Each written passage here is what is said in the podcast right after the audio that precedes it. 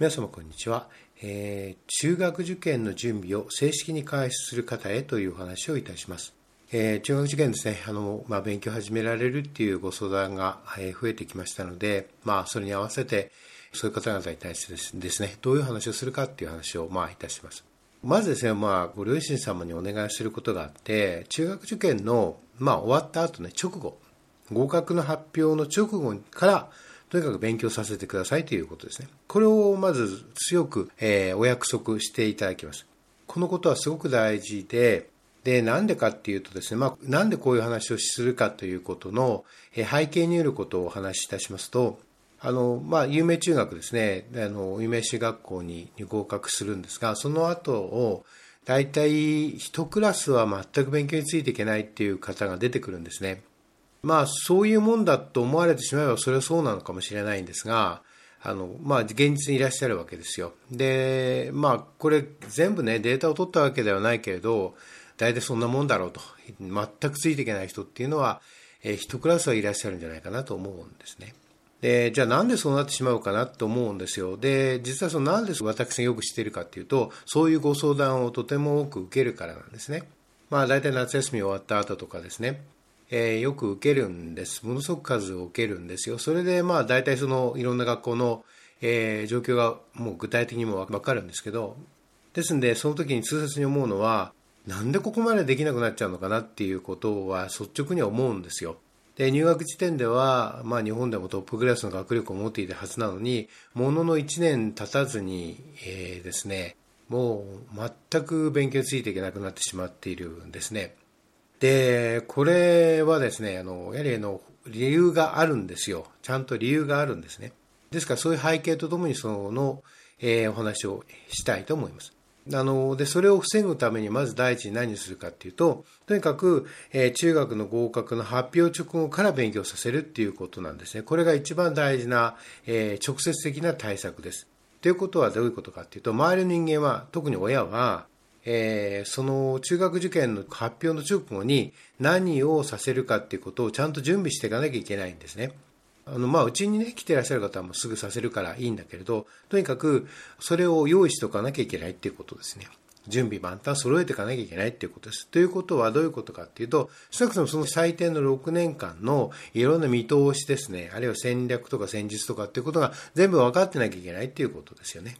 えー、ですからそこ、それに基づいて準備を始めるっていうことになります。で、これがですね、やはりできてるかできない、できてないかっていうことが決定的に大きい気がするんですね。で、まあ、受かったおめでとう万歳で終わってしまうんですよ。要は言ってしまえばね。でも結局それって、中学受験ってその終わりじゃないので、始まりなんですよね。で、その意識がものすごく大事になってくるんですよ。で、もうちょっと話しますとね、結局あの、よくあの、じゃあなんでついていけなくなったのって話を聞きますと、まあ、周りがレベルが高いからって話するんですけど、えー、伺うんですね。で、周りがレベルが高いからじゃないですよね。だって、少なくともその入学試験に受かってるわけで、ですんで、周りと比べて能力が劣るってことは、まあ、ありえないんですよ。じゃないかったら入学試験いらないですからね。ですから、それじゃないんですよ。そういうことではないんですよ。実はその学ぶことに対する正しい態度とか正しい考え方っていうのが持ってるか持ってないかっていうただ一点なんですよ。で、人間っていうのは万能感がありますから、まあそれ以外に人間はどんな人でも高慢なので、自分は人よりもできると思ってるんですね、みんなね。それはみんな持ってるんですよ。でも、実はそうじゃないっていうこと、そこを自覚しないといけないということでもあるんですね。で、つまりですね、もっと分かりやすく言えばですね、人と比べてもしょうがないわけですよ。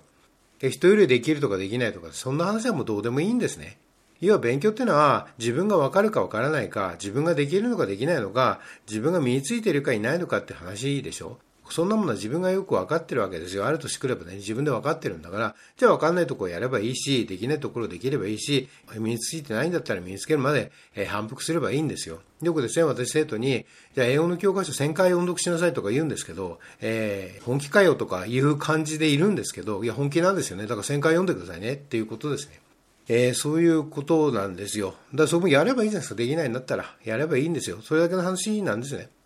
それを人と人と比べてですね、なんか自分で逃げ道作っちゃうから、結局うまくいかないんですよ。もうそれだけの話です。人と比べない。自分がどうかっていうこと。それをね、言ってみれば自立ってことですよね。言葉を変えればね。だから自分ができないことも受け入れて、自分がダメなことも受け入れて、だけどその中で自分の高慢さがあるってことも受け入れて、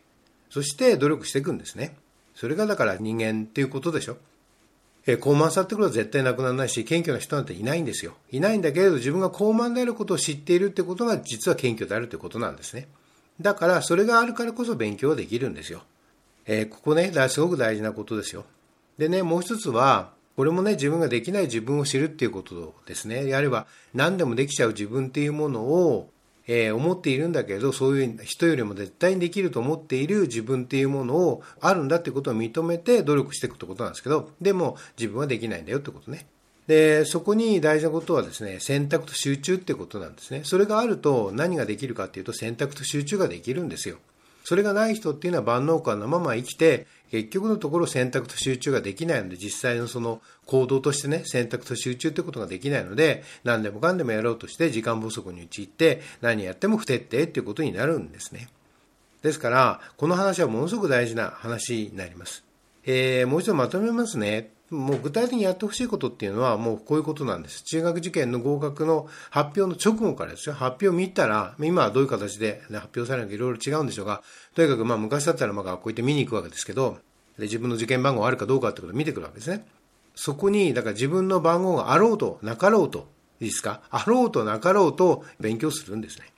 それだけのことです。ただそれだけです。なかったら勉強する。あったら勉強する。それだけの話なんですね。極めて単純でしょ。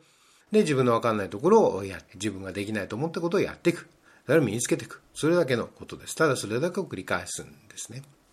えー、これね、あの、人間って常にこう高慢なものなので、そことの戦いなんですよ。言ってみれば、人生っていうのは。そこのところね、よくこの中学受験を通して教えていくっていうことでもあるんですね。これがもう、もうある種の人生の秘訣でもあるんですね。ですからそこを教えていくっていうことになると思います。ですから教育っていうのは大事なんですね。だから教育っていうのは大事なんです。えー、ということで、まあ、中学受験の準備を正式に始められる方は、このことをよく叩き込んで始めてほしいなと思うんですね。そして、いいですか、この最後を設定してあることっていうのはどういうことかっていうと、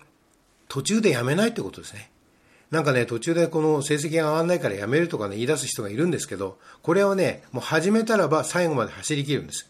どんな結果が出ようともそれを走り切るんです。そして自分の、えー、ダメなところを徹底的に向き合うんです。ああ自分は高慢で本当にダメだなってことを分かるんです。それでも高慢であることをやめられないってことをやっぱり分からすんです。それが自立っていうことなんです。